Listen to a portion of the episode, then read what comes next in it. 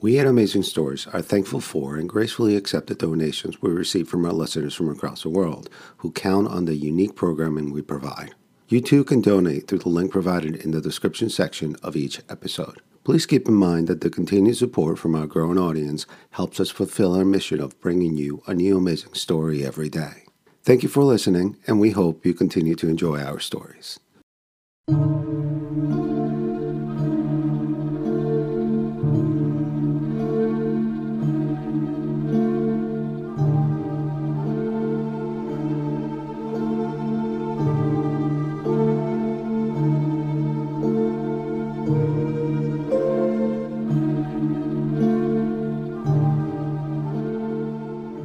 The science room was on the second floor. Robert Neville's footsteps thudded up the marble steps of the Los Angeles Public Library.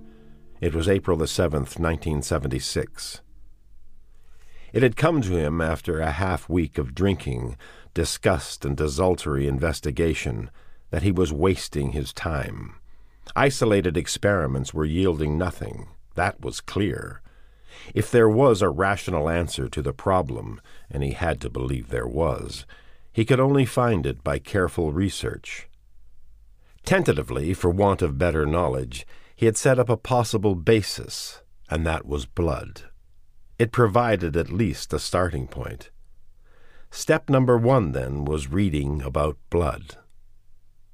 The science of the library was complete, save for the thudding of his shoes as he walked. Outside there were birds sometimes, and even lacking that, there seemed to be a sort of sound outside. Inexplicable, perhaps, but it never seemed as deathly still in the open as it did inside a building. Especially here in this giant gray stone building that housed the literature of a world's dead. Probably it was being surrounded by walls, he thought, something purely psychological. But knowing that didn't make it any easier. There were no psychiatrists left to murmur of groundless neuroses and auditory hallucinations. The last man in the world was stuck with his delusions. He entered the science room. It was a high ceilinged room with tall, large paned windows. Across from the doorway was the desk where books had been checked out in days when books were still being checked out. He stood for a moment looking around the silent room, shaking his head slowly. All these books, he thought, the residue of a planet's intellect, the scrapings of futile minds, the popery of artifacts, the leftovers that had no power to save men from perishing. His shoes clicked across the dark tiles as he walked to the beginning of the shelves on his left. His eyes moved to the cards between shelf sections. Astronomy, he read. Books about the heavens. He moved by them. It was not the heavens he was concerned about. Man's lust for the stars had died with the others. He passed them by and entered the main reading section of the science room. Morning sunlight filtered through the dusty windows, and he saw motes floating gently on the current of its beams. He looked down the row of long wooden tables with chairs lined up before them.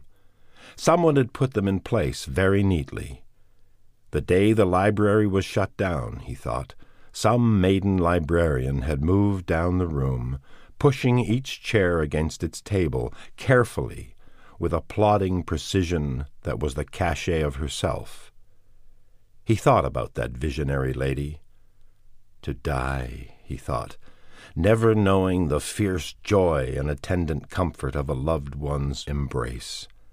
To sink into that hideous coma, to sink into death, and perhaps return to sterile, awful wanderings, all without knowing what it was to love and be loved. That was a tragedy more terrible than becoming a vampire. He shook his head. All right, that's enough, he told himself. You haven't got the time for maudlin reveries. He bypassed books until he came to medicine. That was what he wanted. He looked through the titles books on hygiene, on anatomy, on physiology, farther down on bacteriology. He pulled out five books on general physiology and several works on blood. These he stacked on one of the dust surfaced tables. Should he get any of the books on bacteriology? He stood a minute, looking indecisively. Finally he shrugged. Well, what's the difference? he thought. They can't do any harm. He pulled out several of them at random and added them to the pile. He now had nine books on the table. That was enough for a start. He expected he'd be coming back. As he left the science room, he looked up at the clock over the door. The red hands had stopped at 427. He wondered what day they had stopped. As he descended the stairs with his armful of books, he wondered at just what moment the clock had stopped. Had it been morning or night? Was it raining or shining? Was anyone there when it stopped? He twisted his shoulders irritably. For God's sake, what's the difference? he asked himself. He was getting disgusted at this increasing nostalgic preoccupation with the past. It was a weakness, he knew, a weakness he could scarcely afford if he intended to go on. And yet he kept discovering himself drifting into extensive meditation on aspects of the past. It was almost more than he could control, and it was making him furious with himself. He couldn't get the huge front doors open from the inside either. They were too well locked. He had to go out through the broken window again, first dropping the books to the sidewalk one at a time, then himself. He took his books to the car and got in. As he started the car, he saw that he was parked along a red painted curb facing in the wrong direction on a one way street. Policeman! He found himself calling. Oh, policeman! He laughed for a mile without stopping, wondering just what was so funny about it. He put down the book. He'd been reading again about the lymphatic system. He vaguely remembered reading about it months before, during the time he now called his frenzied period. But what he'd read had made no impression on him then, because he had nothing to apply it to. There seemed to be something now. The thin walls of the blood capillaries permitted blood plasma to escape into the tissue spaces along with the red and colorless cells. These escaped materials eventually returned to the blood system through the lymphatic vessels, carried back by the thin fluid called lymph. During this return flow, the lymph trickled through the lymph nodes, which interrupted the flow and filtered out the solid particles of body waste thus preventing them from entering the blood system. Now, there were two things that activated the lymphatic system breathing, which caused the diaphragm to compress the abdominal contents, thus forcing blood and lymph up against gravity, and physical movement, which caused skeletal muscles to compress lymph vessels, thus moving the lymph. An intricate valve system prevented any backing up of the flow. But the vampires didn't breathe. Not the dead ones, anyway. That meant roughly that half of their lymph flow was cut off. This meant, further, that a considerable amount of waste products would be left in the vampire's system. Robert Neville was thinking particularly of the fetid odor of the vampire. He read on, certain phrases standing out. The bacteria passes into the bloodstream. Strong sunlight kills many germs rapidly. Under the stimulus of bacterial attack, the phagocytic factories rush extra cells into the bloodstream. He let the book drop into his lap, and it slipped off his legs and thumped down on the rug. It was getting harder and harder to fight, because no matter what he read, there was always the relationship between bacteria and blood affliction Yet all this time he'd been letting contempt fall freely on all those in the past who had died proclaiming the truth of the germ theory and scoffing at vampires. He got up and made himself a drink, but it sat untouched as he stood before the bar. Slowly, rhythmically, he thudded his right fist down on the top of the bar while his eyes stared bleakly at the wall germs.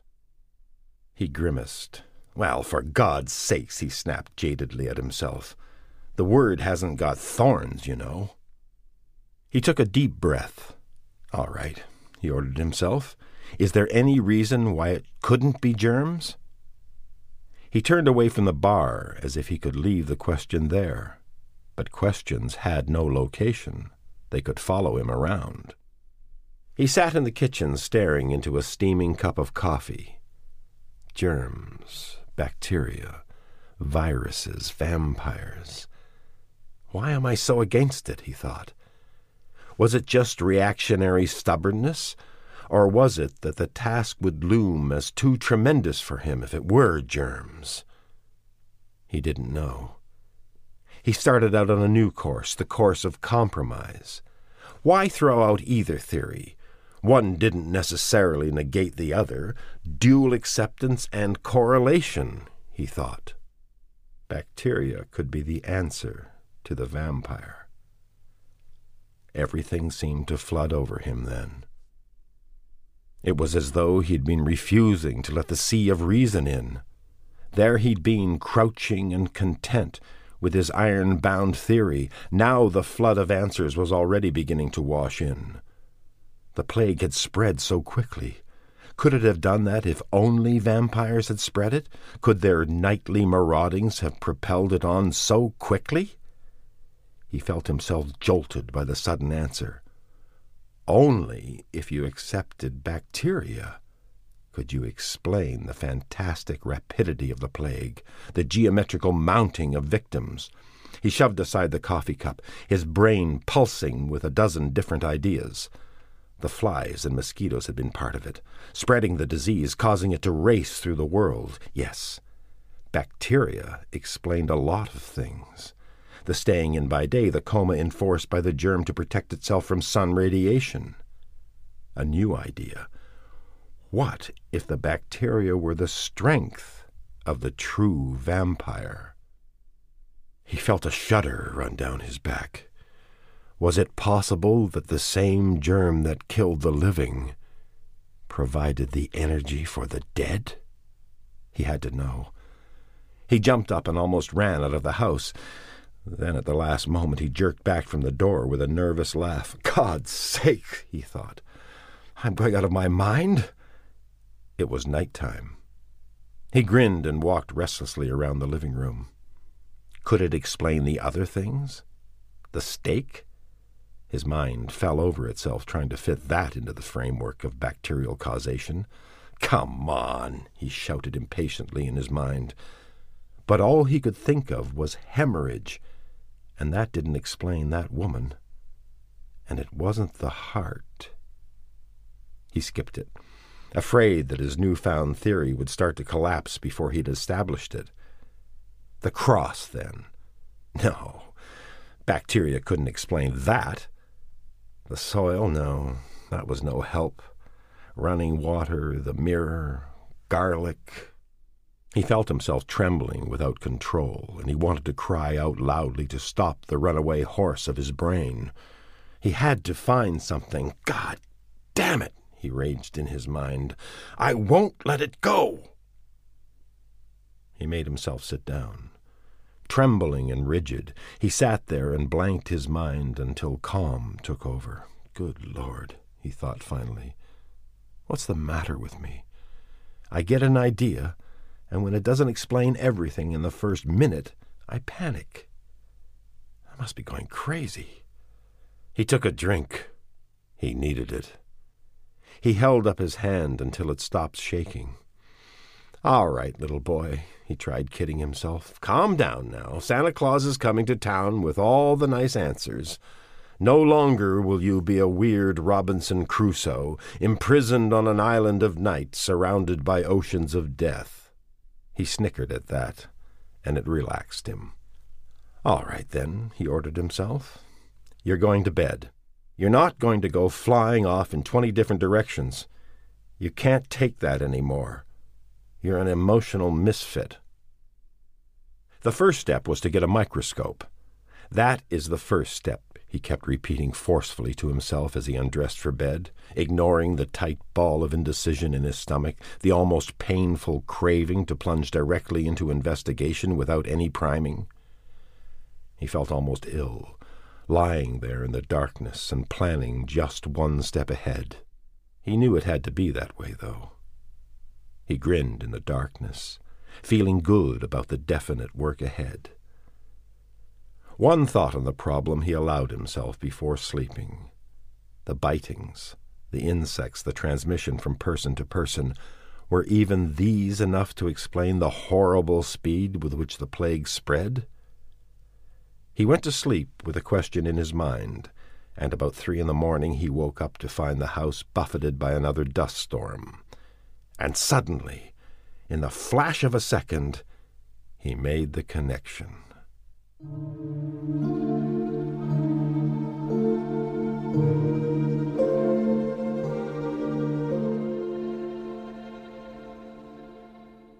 The first microscope he got was worthless. The base was so poorly leveled that any vibration at all disturbed it. The action of its moving parts was loose to the point of wobbling. The mirror kept moving out of position because its pivots weren't tight enough. It had only one nose piece, so that he had to remove the object lens when he wanted any variation in magnification. The lenses were impossible. But of course he knew nothing about microscopes, and he'd taken the first one he'd found. Three days later he hurled it against the wall and stamped it into pieces with his heels. Then, when he'd calmed down, he went to the library and got a book on microscopes. The next time he went out, he didn't come back until he had found a decent instrument. It's just one more example, he told himself, of the stupidity of starting off half cocked. Yeah, yeah, yeah, he answered disgustedly. He forced himself to spend a good amount of time familiarizing himself with the instrument. He fiddled with a mirror until he could direct a beam of light on the object in a matter of seconds. He acquainted himself with the lenses. Of the latter, he learned to place a drop of cedarwood oil on the slide, then rack down until the lens touched the oil. He broke thirteen slides doing it. Within three days of steady attention, he could manipulate the milled adjustment heads rapidly, could control the iris diaphragm, and was soon getting a sharply defined clarity. He never knew a flea look so god awful. Next came mounting, a process much more difficult, he soon discovered. No matter how hard he tried, he couldn't seem to keep dust particles out of the mount. When he looked at them in the microscope, it looked as if he were examining boulders. It was especially difficult because of the dust storms, which still occurred on an average of once every four days. He was ultimately obliged to build a shelter over the bench.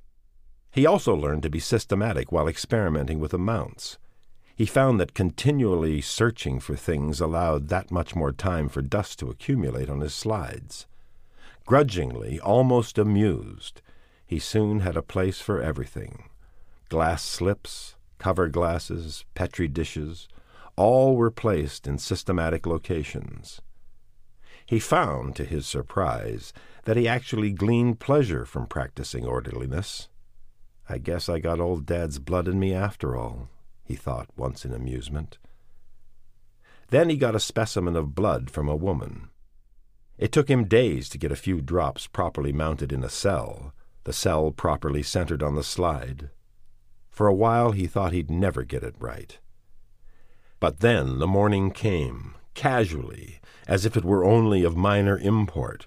He put his thirty seventh slide of blood under the lens, turned on the spotlight, adjusted the draw tube and mirror, and adjusted the diaphragm and condenser. Every second that passed seemed to increase the heaviness of his heartbeat, for somehow he knew that this was the time. The moment arrived. His breath caught. It wasn't a virus then. You couldn't see a virus. And there, fluttering delicately on the slide, was a germ. I dub thee Vampirus. The words crept across his mind as he stood looking down into the eyepiece. By checking in one of the bacteriology texts, he found that the cylindrical bacterium he saw was a bacillus, a tiny rod of protoplasm that moved itself through the blood by means of tiny threads that projected from the cell envelope. These hair like flagella lashed vigorously at the fluid medium and propelled the bacillus. For a long time he stood looking into the microscope, unable to think or continue with the investigation. All he could think was that here, on the slide, was the cause of the vampire. All the centuries of fearful superstition had been felled in the moment he had seen the germ. The scientists had been right then. There were bacteria involved. It had taken him, Robert Neville, 36, survivor, to complete the inquest and announce the murderer, the germ within the vampire. Suddenly, a massive weight of despair fell over him. To have the answer now, when it was too late, was a crushing blow. He tried desperately to fight the depression but it held on. He didn't know where to start. He felt utterly helpless before the problem. How could he ever hope to cure those still living? He didn't know anything about bacteria. Well, I will know, he raged inside, and he forced himself to study. Certain kinds of bacilli, when conditions became unfavorable for life, were capable of creating, from themselves, bodies called spores. What they did was condense their cell contents into an oval body with a thick wall. This body, when completed, detached itself from the bacillus and became a free spore, highly resistant to physical and chemical change. Later, when conditions were more favorable for survival, the spore germinated again, bringing into existence all the qualities of the original bacillus. Robert Neville stood before the sink, eyes closed, hands clasped tightly at the edge. Something there, he told himself forcefully. Something there. But what? Suppose, he predicated, the vampire got no blood. Conditions then for the vampire bacillus would be unfavorable. Protecting itself, the germ sporulates. The vampire sinks into a coma. Finally, when conditions become favorable again, the vampire walks again, its body still the same. But how would the germ know if blood were available? He slammed a fist on the sink in anger. He read again. There was still something there. He felt it. Bacteria, when not properly fed, metabolized abnormally and produced bacteriophages. These bacteriophages destroyed the bacteria. When no blood came in, the bacilli would metabolize abnormally and swell up, ultimately to explode and destroy all cells. Sporulation again. It had to fit in. All right, suppose the vampire didn't go into a coma. Suppose its blood decomposed without blood. The germ might sporulate and. Yes, the dust storms. The freed spores would be blown about by the storms. They could lodge in minute skin abrasions caused by the scaling dust. Once in the skin, the spore could germinate and multiply by fission. As this multiplication progressed, the surrounding tissues would be destroyed, the channels plugged with bacilli. Destruction of tissue cells and bacilli would liberate poisonous, decomposed bodies into surrounding healthy tissues. Eventually, the poisons would reach the bloodstream. Process complete and all, without blood eyed vampires hovering over heroines' beds, all without bats fluttering against estate windows, all without the supernatural. The vampire was real. It was only that his true story had never been told. Considering that, Neville recounted the historical plagues. He thought about the fall of Athens. That had been very much like the plague of 1975. Before anything could be done, the city had fallen. Historians wrote of bubonic plague. Robert Neville was inclined to believe that the vampire had caused it. No, not the vampire. For now it appeared that prowling vulpine ghost was as much a tool of the germ as the living innocents who were originally afflicted. It was the germ that was the villain, the germ that hid behind obscuring veils of legend and superstition, spreading its scourge while people cringed before their own fears. And what of the Black Plague? That horrible blight that swept across Europe, leaving in its wake a toll of three fourths of the population. Vampires?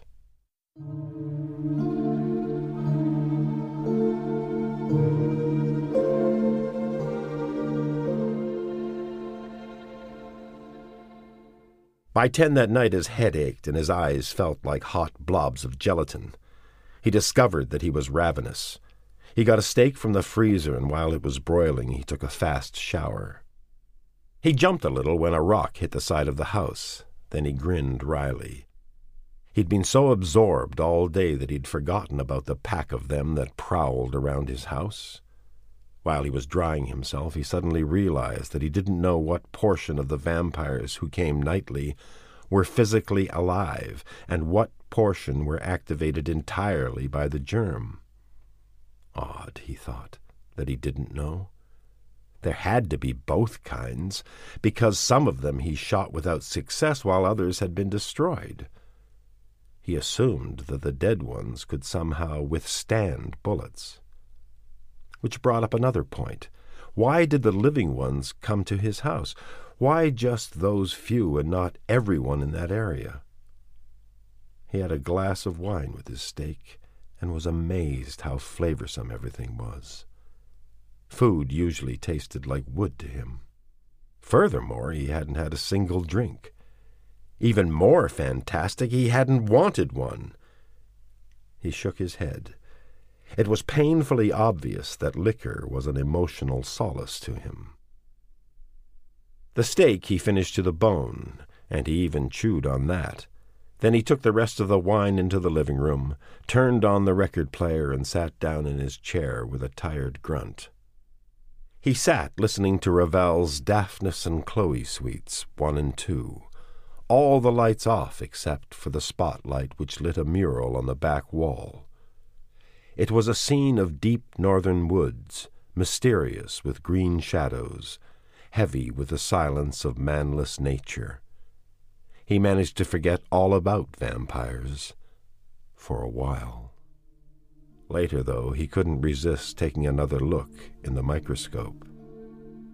You bastard, he thought, almost affectionately, watching the minuscule protoplasm fluttering on the slide. You dirty little bastard.